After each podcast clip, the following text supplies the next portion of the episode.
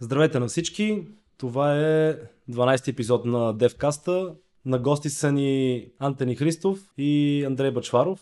Днес темата на подкаста ще бъде ентертеймент индустрията в България. Ще си говорим за всякакви неща около, около това. Вярвам, че няма да се ограничим само до това нещо. Като домакин днеска съм сам, Георги Иванов, CEO и фаундър на Noble Hire. Другите поради работни ангажименти. Дали поради работни ангажимент, дали е заради някакви карантини лични, които си нанесли, доколкото знам са работни ангажименти. И сам войната е войн, какво да ви кажа. Ще бъде супер, ако всъщност се представите вие и кажете по малко повече за вас. Публиката чува от тук, от там, е чула за всеки един от вас. Би било интересно да, да кажете и малко преди това, което се занимавате, какво всъщност, какво сте правили.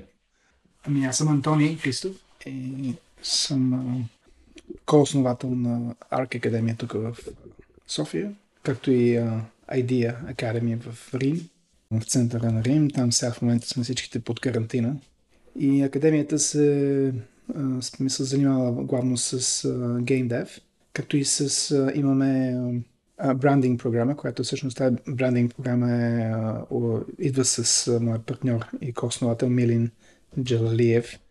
И е всъщност от 6-7 години вече магистърска програма. И той просто се донесе в, в академията.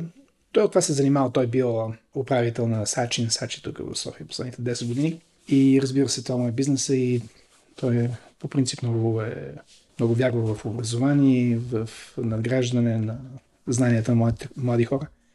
И донесе тази програма при нас, а се оказа всъщност, че те са много свързани, брандинг и геймдев, защото по много причини, но е, нали, за мен най-главната причина е това, че всеки един художник трябва да, или човек на изкуството, нали, човек, който създава творчески продукти, трябва да знае как да се брандира и да се, и да се продава, така че, защото ние сме ни ходещи брандове фактически. Така че тези програми се надграждат и са много свързани, неочаквано за мен. Просто не се бях замислил преди това. Добре. Тони беше доста скромен той общо взето бих добавил моето впечатление, че целият му опити в Pixar, може би хубаво да споделиш, може би малко по-късно там какво си видял, който така много ни допринася за синергията и колаборацията в момента. Мисля, че полезно се спомене. Аз съм Андрей Бачваров, селен предприемач в а, няколко области, инвеститор в а, стартъпи. Доскоро имах две области, които по никакъв начин а, не се пресичаха енергетика и IT. Направил съм инвестиционен фонд, достатъчно голям, имам инвестиции в тази посока. В момента сме по-скоро софтуерна компания, Bika Services и едно от нещата, в което си партнираме много успешно в Арк Академията е венчъра, който имаме с ProZiben, медийната група, Digital Entertainment, новото ниво, новото лице на европейския Digital Entertainment, в което заедно с колегите и от DreamX, Содор Гигилев, ние успяхме да сътворим R&D център реален. Истински R&D център, който създава реално нови продукти, дава някакъв тон на тази огромна машина медийна в Германия и ни позволява да измисляме неща, които са вече измислени в екосистемата от стартъпи. И едно от големите неща, което успя да впечатли колегите в Мюнхен, беше именно наличието в България на феномени с добавена стойност, като Arc Academy, който ни позволява да вземем най-доброто от светът на, на игрите и да го компилираме с този дигитален свят на медиите в области като геймификация, изграждане на отношения между юзерите, така наречения addictive content, това, което по принцип повечето гейминг компании се оплакват. т.е. че хората прекарват по 12, по 14, по 20 часа в играта всеки ден. Ние това, за нас това са някакви желани ситуации. Нали. Аз казвам от това да се оплакваме, това би било за нас страхотно. И това, това което почнахме да, да говорим с, и с Тони, и с Милин, и с много колеги от гейминг индустрията, е как да вземем това нещо, което нас, геймерите, аз съм и геймер, освен всичко, за ужас на жена ми и на коли не. Прекарам достатъчно време в това. И виждам просто как продуктите, които те първа създаваме в диджитал медиа индустрията, т.е. имате линейна телевизия, която се трансформира в mobile devices, всякакъв характер и порядък, как изостава 5 години от игрите, които играем. Тоест, било то UI, user interface, и UX, начин за комуникация вътре с други юзери, да си направиш един клан, да имаш някаква игрова валута, да ти е кеф и това нещо ти се побира в ръката на телефон, това нещо още дигиталната медия го няма. И това нещо успяхме да изградим концепция в помощта на Тони и екип, което да ангажира гейминг компаниите в България. Скратко, това е, това е което в момента ми е изключителна мисия, което се опитваме да направим. Значи не е толкова гейминг компаниите, колкото в смисъл, че ние идеята тук е да използваме наши студенти като а, хора с много свежи идеи. По принцип, нали, това са повечето, да не го кажа всичките от нашите млади хора, които са студенти при нас, те са занимават, те са геймери със сигурност, знаят много за игри, но те има свежи мозъци и те виждат нещата по различен начин.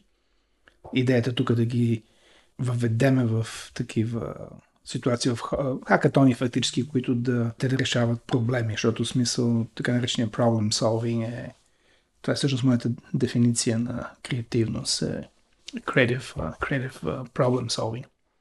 И, и това е също едно много, това е много добро оръжие или инструмент за, за учене и за надграждане в, на техните способности, нали, когато имат проблем, когато се престане с проблеми, трябва да го разрешат. А всъщност хакатоните, те са нещо, което се случва постоянно в програмата, част от нея и също, доколкото усещам, те не са измислена тематика, а са на, на някакви по-конкретни зададени. Да, те, са, те ще бъдат на... Не, вече имаме няколко, примерно дори ние бяхме ко-организатори на София Game Jam, този последния, където там темата е глобална и се дава в един момент и целият свят се прави същата тема, се правят игри. Така че имаме опит вече с хакатони, но за бъдеще ще правим повече.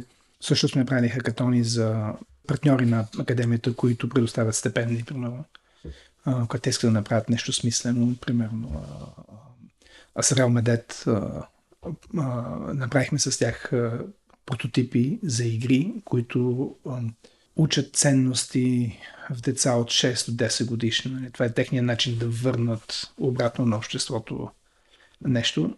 И а, използвахме нашите ученици за такива хакатони, да, за идеите, за...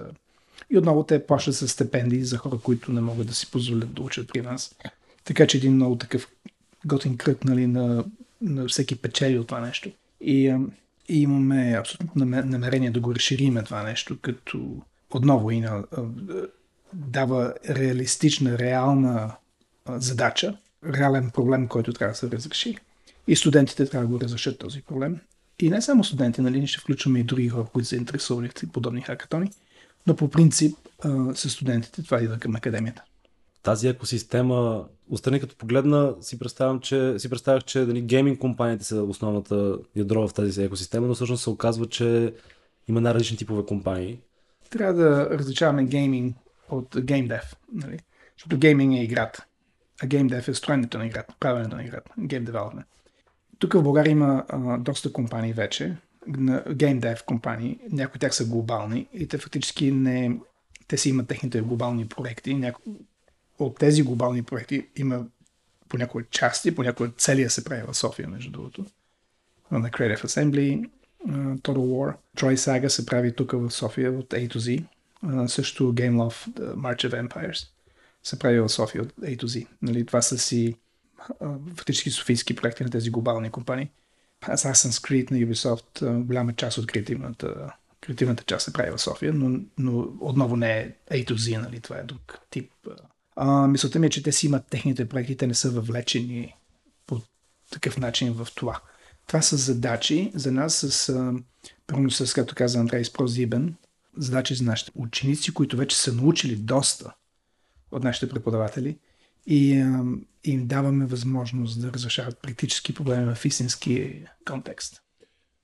Това за нас е безценно, между другото, защото академията създава ресурс академията създава професионалисти, които ние може да поканим при нас. Евентуално да, разбира се, един път като видите на какво са способни и какви свежи идеи идват от тях, нали, това е също голямата цел за нас. Да, и особено а, приятно е, между другото, как някакви неща, които се случват в София, впечатляват хората, които примерно го няма това в Лондон, няма го това в Мюнхен. Плюс това, което Тони каза, A to Z, развитието на нещо от концепция, дизайн, фъндинг, да му намериш пари на това нещо, да го направиш, да го продадеш, то да е успешно, Това се случва последните колко години? 8, 9, 10 години реално Така се случва. чувам последните Да. от 5 до 10 години. А това нещо наричаме продукт. Тоест има огромна разлика между типичния аутсорсинг и ти да направиш нещо, което бачка. Това е едното. Второто е, те са много по-напред от стандартната компания, а, защото те в този лимитиран асет, нали, телефон, мобилен, таблет, те са, те са а, намерили баланса да вкарват съдържание, интерактивност и интерфейс. Плюс а, едно е да имаш 8-10 години опит а, в теми като къде е баланса между фримиум, премиум, как се комерциализира или монетизира определена сегмент от, ам, примерно, от 18 от 20 години момиче, което живее еди къде си. Това компаниите го имат. Те, които правят мобилни апликации. Ние като Прозимен, например, имаме 45 милиона домакинства в Германия, Австрия и Швейцария и имаме някаква много основно бегла идея, че имаме 45 милиона домакинства, защото така казваха, казват пипаметричните организации. Къде са тия хора, един Господ знае. Нали, знаем, че са горе-долу, защото на немски са ни повечето неща в тези три държави, но точно кой какъв е, нямаме никаква идея. И тук м- мотивацията миналата година да започнем разговори с Арк Академията и с тези гейм дев компании бях, беше а, продиктуван от един казус.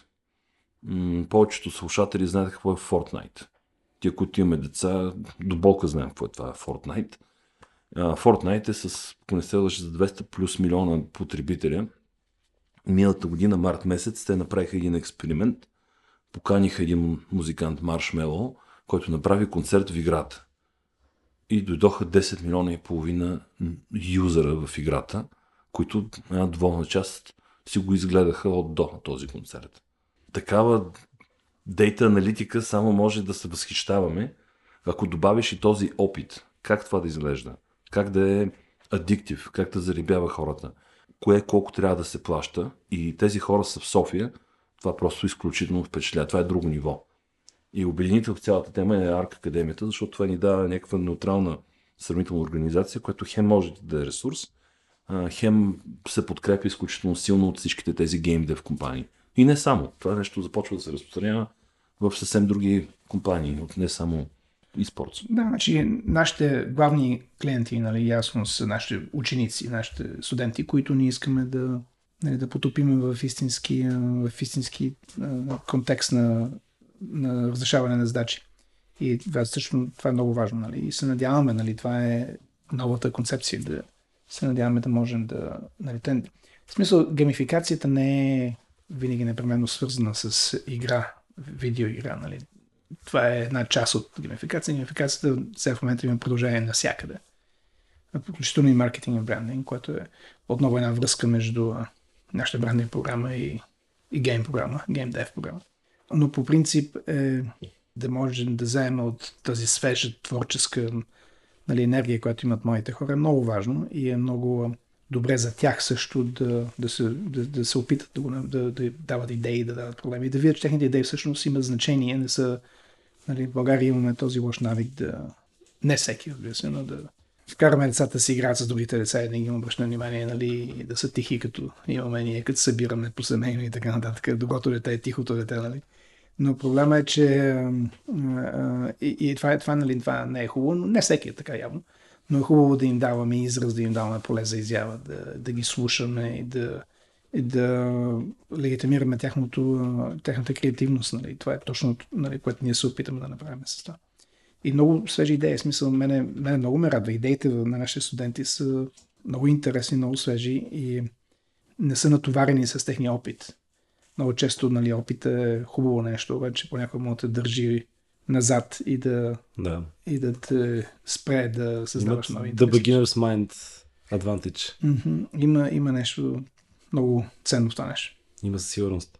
Как го виждате бъдещето на гейминг индустрията и според вас може ли да станем дестинация, която да е компетитив с, да кажем, тези, които са около нас, държавите, които са по-развити, като Румъния, като Турция, какво, какво ви е мнение? До- Докъде ще, ще успеем да стигнем? Ами, ние сега бяхме в Румъния с, с Арк Академия в Интеграл. Това е като, това е тук районна интернационална а, платформа за различни образователни такива институции да отиват да си да се представят пред студентите, хора, които искат, имат намерение да, да учат. И ние отидахме в Румъния. Това, което на мен ми направи голямо впечатление, първото, което, че като кажахме, че сме от София, нали, нямаше абсолютно никаква негативна реакция да мене. Това винаги ми беше големия страх, че те ще кажат, а, София какво правиш там, нали? Защо, защо София, нали? А, напротив, всеки беше така, а, да, ние сме били там, много е готи, така. Е, това, много, ме, много приятно ми изненада. Другото е, че а, да, а, има и там има, всъщност Румъния е много по-голяма страна от нас. Букуреш е към 4 милиона човека, така че явно там е по-развит а, тази индустрия. И, а, и това е окей. Okay. Сърбия също се развива. А, аз не го гледам като да сме конкурентни с съседите, колкото да помогнем да подигнем целият район по някакъв начин защото и те това го осъзнават много а, а, дълбоко всъщност. Ние сега дори имахме среща с Румънската Game Dev асоциация, които а, бяха много положителни и искат да ни помагат. Е, всъщност искат да помогат да създаваме, да създадем тук Game Dev асоциация, ще ни дадат, да предадат ноу-хау, защото вече има от няколко години. И бяха много положителни да помогнем да дигнем нивото на всички. Те казаха, че на всяка цена ще, нали, ще разпуснат навсякъде в Румъния, че такава училище съществува в София. А, другото, което е, всеки беше малко така изненадан, че такова училище има. Такова, защото ние гледаме на геймдев като нещо цялостно, не като уроци тук и там, а просто цялостно, като цели експириенс, с профилиране, разбира се, но с този контекст в една гейм компания. Те бяха изненадани, че го имат в България, го няма там. И всъщност аз ми казах, до България, България го нямаше до миналата година, но нали, го, ние го започнахме тази миналата 19 Евентуално много се надявам и да отворим и в Румъния бранч, на това са години, не, още не, още рано за това. Но първото, което аз се надявам е да докараме деца от там. Просто причина, че ще е много важно, дори насилствено да започнем да преподаваме на английски, цялото обучение да се стои на английски, защото когато има хора, които не говорят български, просто нямат избор. Трябва всичко да е на английски. Няма да забравя като първият човек, който, който дойде в компанията, беше чужденец, беше още в предишен, предишен стартъп в Enhensive, грузинец, в американски колеж завършил, завършил, даже още учеше тогава. И съответно не знаеше български. И това нещо ни промени. Всички знаехме английски. Но някакси едно е да пишем статии на английски, друго е да day to day целият цялата комуникация да стане на английски. Първо, че на нас това много не нивото. Първо, че някакси почва да се чувстваш international, почва да се чувстваш part of the whole. И също подкрепям, а, защото иначе е малко, малко е фейк, ако всички сме си българи да си говорим на английски. Да, ми, то, Странно е. То се, то се случва в начало, в първите 15 минути, след това вече всичко един като каже на нещо на български, вече леко по леко започва да. да се връща всички на български. Това е нормално. Това е, нормално, не мога имаш един чужденец, това нещо го фиксва и мисля, че е страхотно Точно. идея. И, и, да не говорим, че в много тези компании, дори никой да не, напусне, да не напуснеш България, ти пак трябва да говориш на английски на работа, защото има хора, които не говорят български, нали, там като във вашия случай. Нали? Но мисълта ми е да кажем, един от нашите преподаватели е французин Алекс, Александър Лане, той е гейм дизайнер за GameLoft. И неговия клас явно е единствения клас, който се води на английски непрекъснато и нямаме никакъв проблем с това. Но по принцип е хубаво да има хора, които не говорят български. Ние затова много-много не сме се опитвали да доведеме деца от Сърбия за сега, защото те ще разберат много добре за какво говорим, като говорим на български и няма да е голяма полза от това отношение, нали? Езиците са прекалено близки, докато румънски е толкова далечен, че няма, няма никакъв шанс да се разберат, ако не се говори на английски. Андрей, към теб един въпрос. Според теб, какъв е потенциала на България да почне да, абе, да доведе още такъв тип компания като Прозимен? Да, даже би ми било интересно и да разкажеш малко как всъщност се случва едно такова довеждане на компания като Прозимен. Малко, С удоволствие. One man show ли е или е group effort? Абсолютно group effort. Абсолютно никакъв вариант това да се случи без групов effort. Аз даже мога да споделя как се случваше това нещо. В началото това тръгна като proof of concept проект, чисто аутсорсинг, в който те си търсиха м- вариант на експанзия на IT за нещо много мъничко и конкретно. В някакъв момент как се стигна до темата, че ние може да правим в София някакъв вид иновация, която да е добра колкото и в някакви неща по-добра от Мюнхен. Защото да продаваш София спрямо Мюнхен за иновации е малко така кауза пердута и сложно пагубна задача. Тогава няма да забравя, съм още изключително благодарен на Васко Терзиев, който се включи, Христо Христов от Нет Инфо. Включиха се Коста, който направи Fight TV, на времето беше в Бианор. Ние направихме един Task Force, добри от Империя Онлайн. Включиха се сумарно около 10-15 CEO-та на компании, продуктови. Събрахме се в един workshop, около една маса на вечеря и започна един нещо като мини хакатон, в който си левел хора от ProZiben, който успях да накарам да дойдат някакси в България, се започна разговор от сорта, примерно питат Васко, нали, нали звучите ли Рик добре, ама какво е това, нали? Ние знаете ли какви неща правим в Германия? Ми казва, аз го продадох за 270 и колко милиона долара.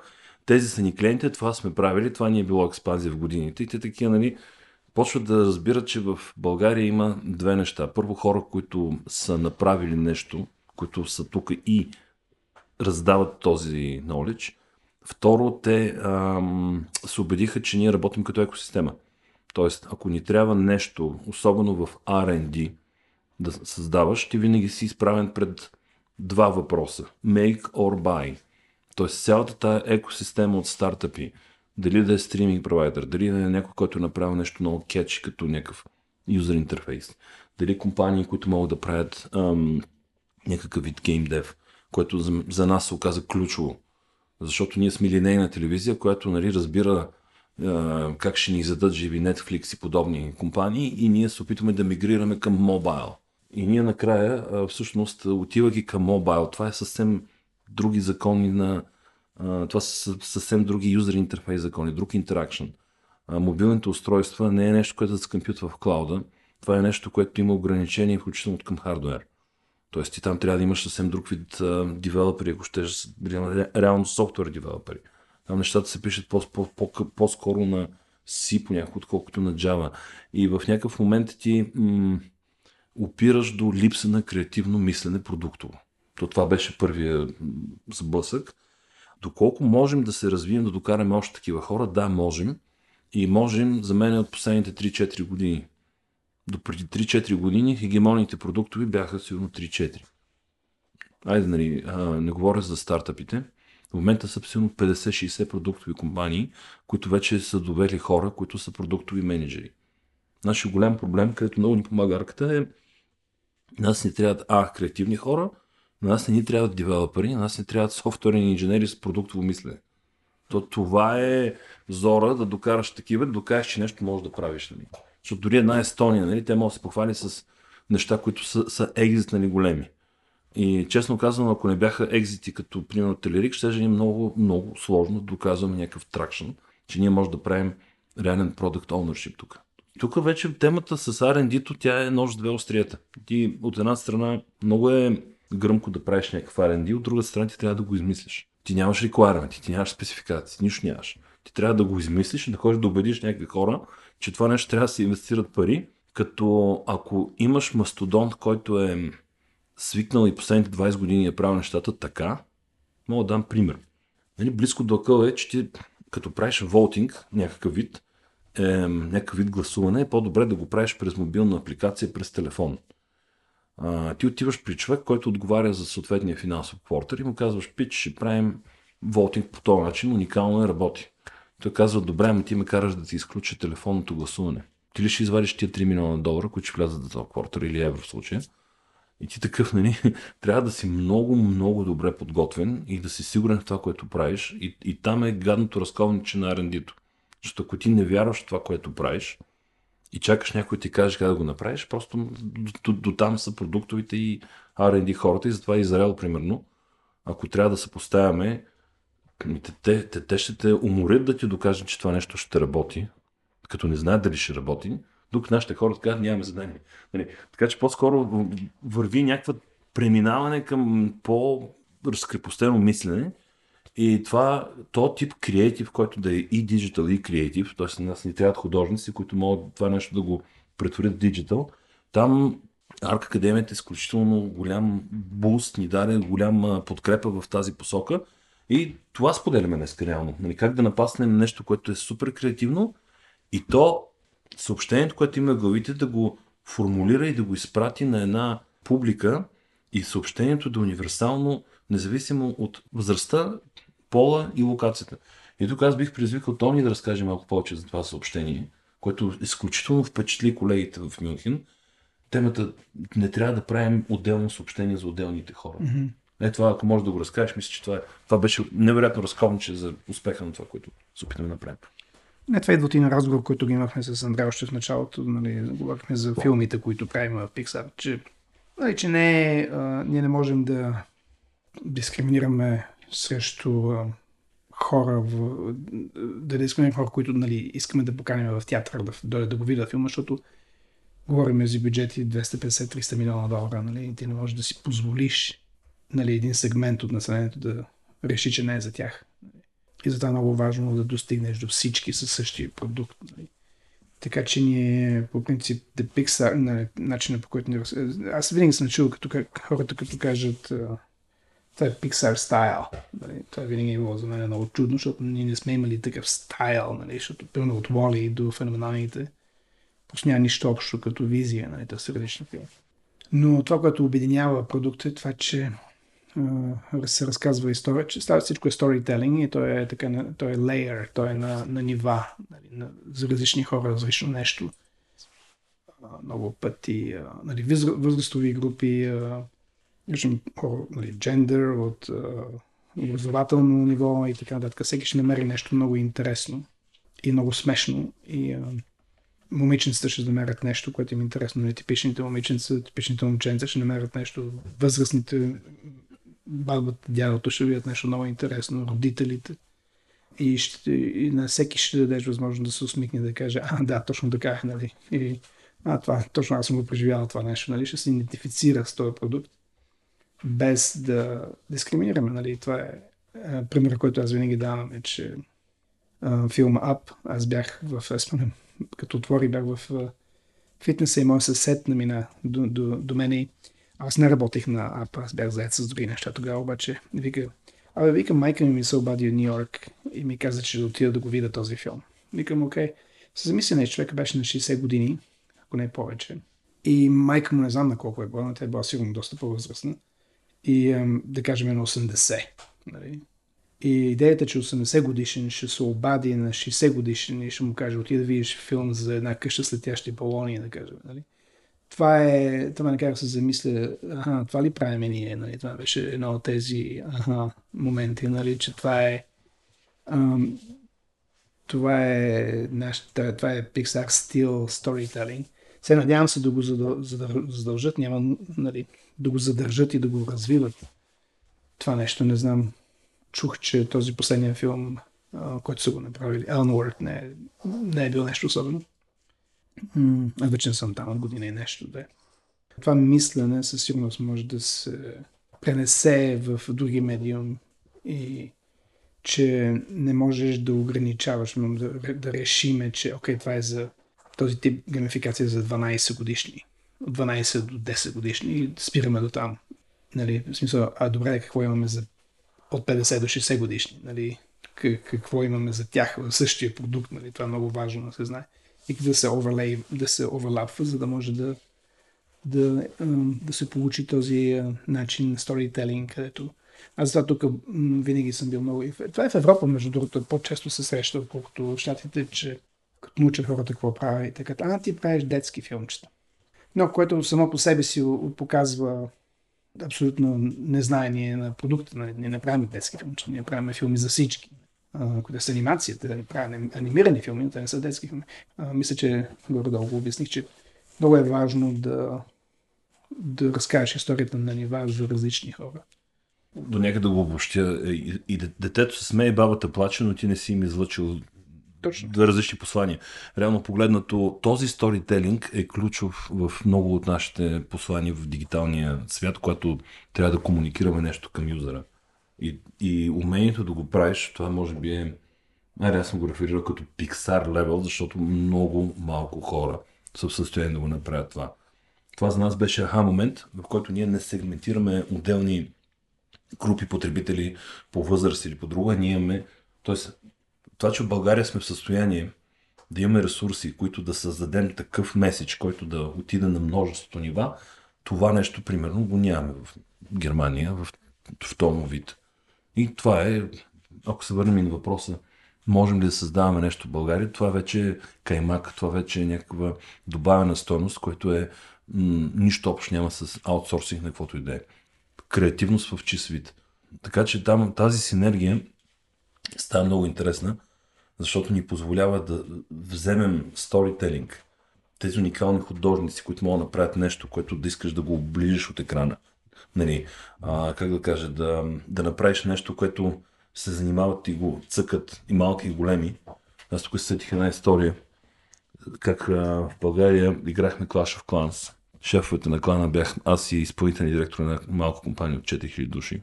И нали, аз да съм дал не повече от 10 000 лева в тази игра, за мой срам, той даде към 30 000 лева в тази игра да строи виртуални кулички. С побърка по тази игра. А това за какви пари говорим? Левове. Ама за, за колко актуални? Много актуални. За много актуални. Да. Еми не скорошни, малко се отърсих поне от това, защото лязаха на други игри. Там поне се научих да не давам пари за глупости, потапяйки се в това. Но тогава, а, дру... говорейки за послание нещо кетчи, което нали, работи за раз... най-разнообразни хора, а, разбираме, че в нашия клан има някакви невероятно а, потопени хора, които бе, много време тия хора се занимават. Ние нямаме толкова много време. Обаче инвестираме пари, строим, правим им уизарди, дракончета, им даваме какво ли не. И се оказа, че една прилична част от нашия клан са от бастирията втори и трети клас. И те хората казват, хората, децата казват, дай казва да се съберем клана, ви от училище се. Аз му казвам, пич, дай напускаме накрая, ще ни арестуват накрая, тук за, за някаква просто ние да си влезем в шофьорите в бастилите в двора на училищния, просто ще ни арестуват там. Но, но, но примера как, как нещо, което ти дава някаква стойност и да държи вътре, а какво ни държи вътре? Това, че сме клан. Това е огромно разковниче в, в геймдев компаниите. Те могат да вземат някакви супер странни хора, да ги накарат да цъкат заедно часове наред. Този преход на линейната телевизия към мобилни устройства, пак казвам, това е невероятна синергия и ние сме невероятни късметли в България. Дали заради ценови предимства, че имаме аутсорсинг индустрия и други подобни, ние имаме хора, които знаят как се прави това. От A to Z. Тоест, това е разковничето и, и тук влиза в в сила тази екосистемност. Тоест ние да сме, мога да звънеш на, на Пешо, Христо, на Иван, на Драган, да кажеш, пичове, ние трябва, м- имаме е това. Дайте да го измислим. А бюджет ще намерим обикновено. Е, това е готвеното в цялата. И това е зареждащото в цялата схема, защото ние може да го претворим в конкретни ползи. Което, примерно, и, и да впечатлим някакви хора, нали, от, от тежка, тежка, тежка индустрия. И това е общо. И според мен, може би ближено според мен е друго, което има в България, което, да, което е много ценно е това, че тази липса на, на традиции и на навици, нали? защото всичко е много, много българи, никой не са имали телефон, първият телефон е мобилен, в смисъл. Те не са имали телефон вкъщи, нали? И първият телефон всъщност е мобилен, така че това е едно прескачане на един етап. А, или а, никой не са държали личен чек в ръката си, нали? защото в щатите много хора все още си плащат сметките с чек по почтата. Просто си го изпращаш, слагаш, лепиш марка и си го плащаш по почтата. Си платиш тока по този начин. Това се чувства, случва все още много често там. Просто има традиция на нещо, някакъв, някаква практика, която е навик.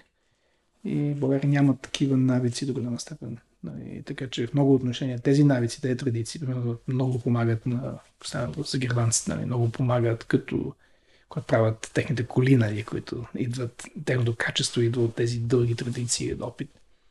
Но пък в по-такива иновативни моменти, а, понякога това, че те нямат тази традиция, малко ги спира, докато тук в България, докато аз усещам, няма това проблем. Всеки е готов да опита нещо ново. Стана дума за, като каза коли, тук наскоро научих нещо много интересно за България, че автомобилната ни индустрия е 5 или 6% от брутния вътрешен продукт на страната. И това са нали, всякакви компании, които... Абе, IT индустрията е по-малко. Земеделието беше по-малко. Като почна да правя съпоставката.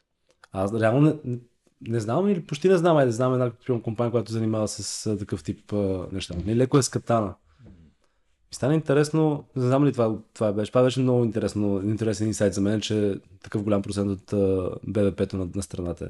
Според вас гейминг индустрията, въобще ентертеймент индустрията може би, има ли този потенциал да се развие до, до такова ниво и такава степен с тези основи, които в се сполагат? Поред мен ние нямаме избор.